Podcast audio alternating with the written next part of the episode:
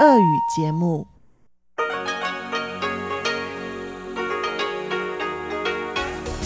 В эфире Международное радио Тайваня. Здравствуйте, дорогие друзья! Вы слушаете Международное радио Тайваня в студии у микрофона Чечена Колор. Сегодня 3 июля, пятница. Это значит, что в ближайшее время на волнах МРТ вы услышите выпуск главных новостей и тематические передачи. Передачу Андрея Солодова «Азия в современном мире», передачу Марии Ли «Экскурсия на Формозу» и передачу «Ностальгия» с Лилией У. Оставайтесь с нами.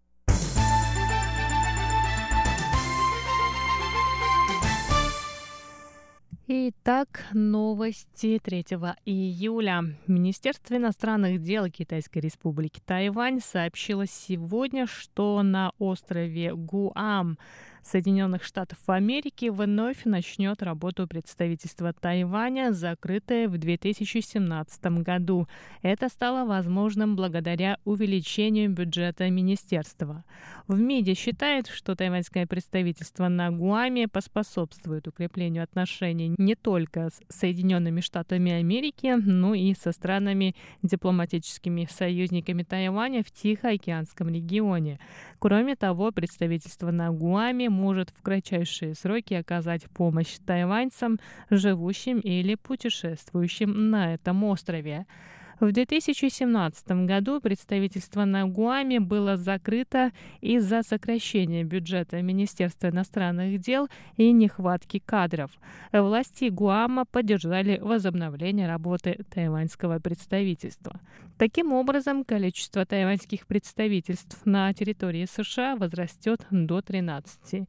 В настоящее время они расположены в Вашингтоне, Нью-Йорке, Бостоне, Сан-Франциско, Лос-Анджелесе, Атланте, Сиэтле, Хьюстоне, Чикаго, на Гавайях, в Денвере и Майами.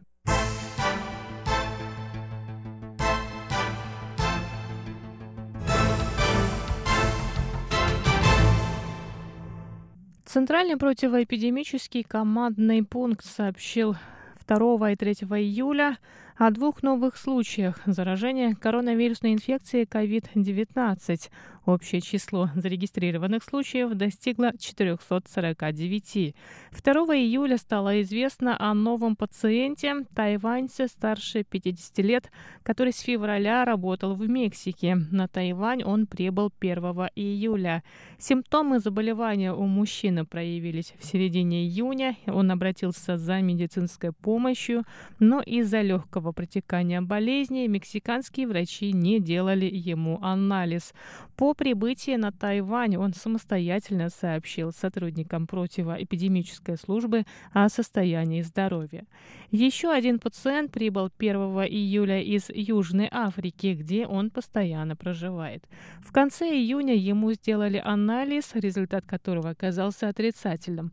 Однако днем позже он обратился за медицинской помощью с симптомами заболевания. Местные врачи сказали, что у него обычная простуда. По прибытии на Тайвань он также самостоятельно сообщил о симптомах и его направили на анализ, результат которого стал известен 3 июля.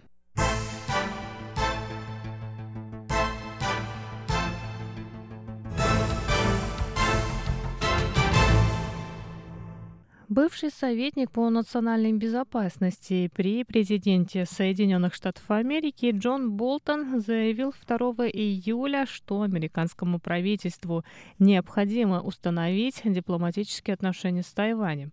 Он считает, что в отношениях США с Китаем все будет не как прежде из-за действий Пекина в отношении Гонконга и уйгуров. В мае прошлого года встреча Болтона с генеральным секретарем Совета национальной безопасности безопасности Тайваня Дэвидом Ли в одном из правительственных учреждений в Вашингтоне вызвало недовольство китайских властей. Болтон заявил, что на протяжении многих лет американские чиновники были вынуждены встречаться с тайваньскими коллегами в кафе, что очень неудобно и абсурдно. Болтон сказал, что США необходимо приглашать официальных представителей Тайваня и использовать другие рычаги, чтобы показать Китаю недовольство событиями в Гонконге и Синьцзяне. Если вы не готовы признать страну с всенародно избранным правительством, как Тайвань, в чем тогда смысл дипломатического признания? Задается вопросом Болтон.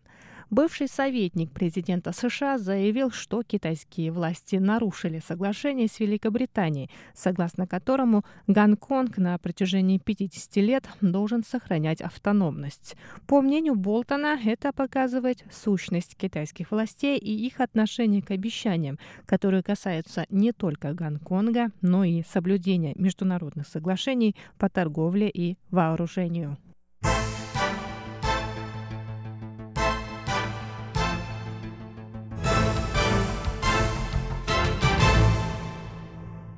Новый номер немецкой ежедневной газеты Die Welt вышел со статьей с призывом Европейскому Союзу официально признать Тайвань. Авторы статьи пишут, что Китай не следует принципу «одна страна, две системы», поэтому Европейский Союз тоже может пренебречь им и признать Тайвань. Немецкие журналисты считают, что если Европейский Союз не протестует против событий в Гонконге, то ему стоит прекратить называть себя союзом, придерживающимся определенных ценностей. По их мнению, если Китай беспрепятственно проглотит Гонконг, то следующим будет не только Тайвань, но и другие страны в Южно-Китайском море, а затем и те, кто помешает планам китайских властей, включая Индию, Японию и Австралию. Авторы статьи призвали Евросоюз блокировать Китай. По их мнению, хотя у Евросоюза нет достаточно возможностей повлиять на политическую ситуацию в Азии, но как одна из важных экономик мира он обладает как минимум одним рычагом давления на Китай.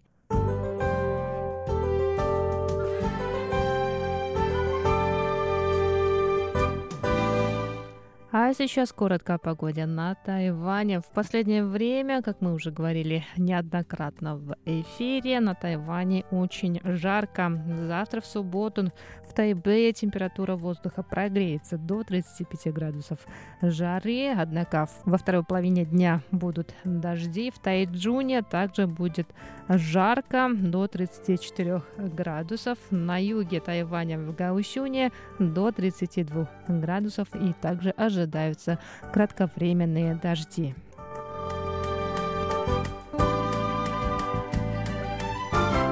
Дорогие друзья, это были главные новости 3 июля. Выпуск новостей для вас подготовила Чечена Кулар. Я на этом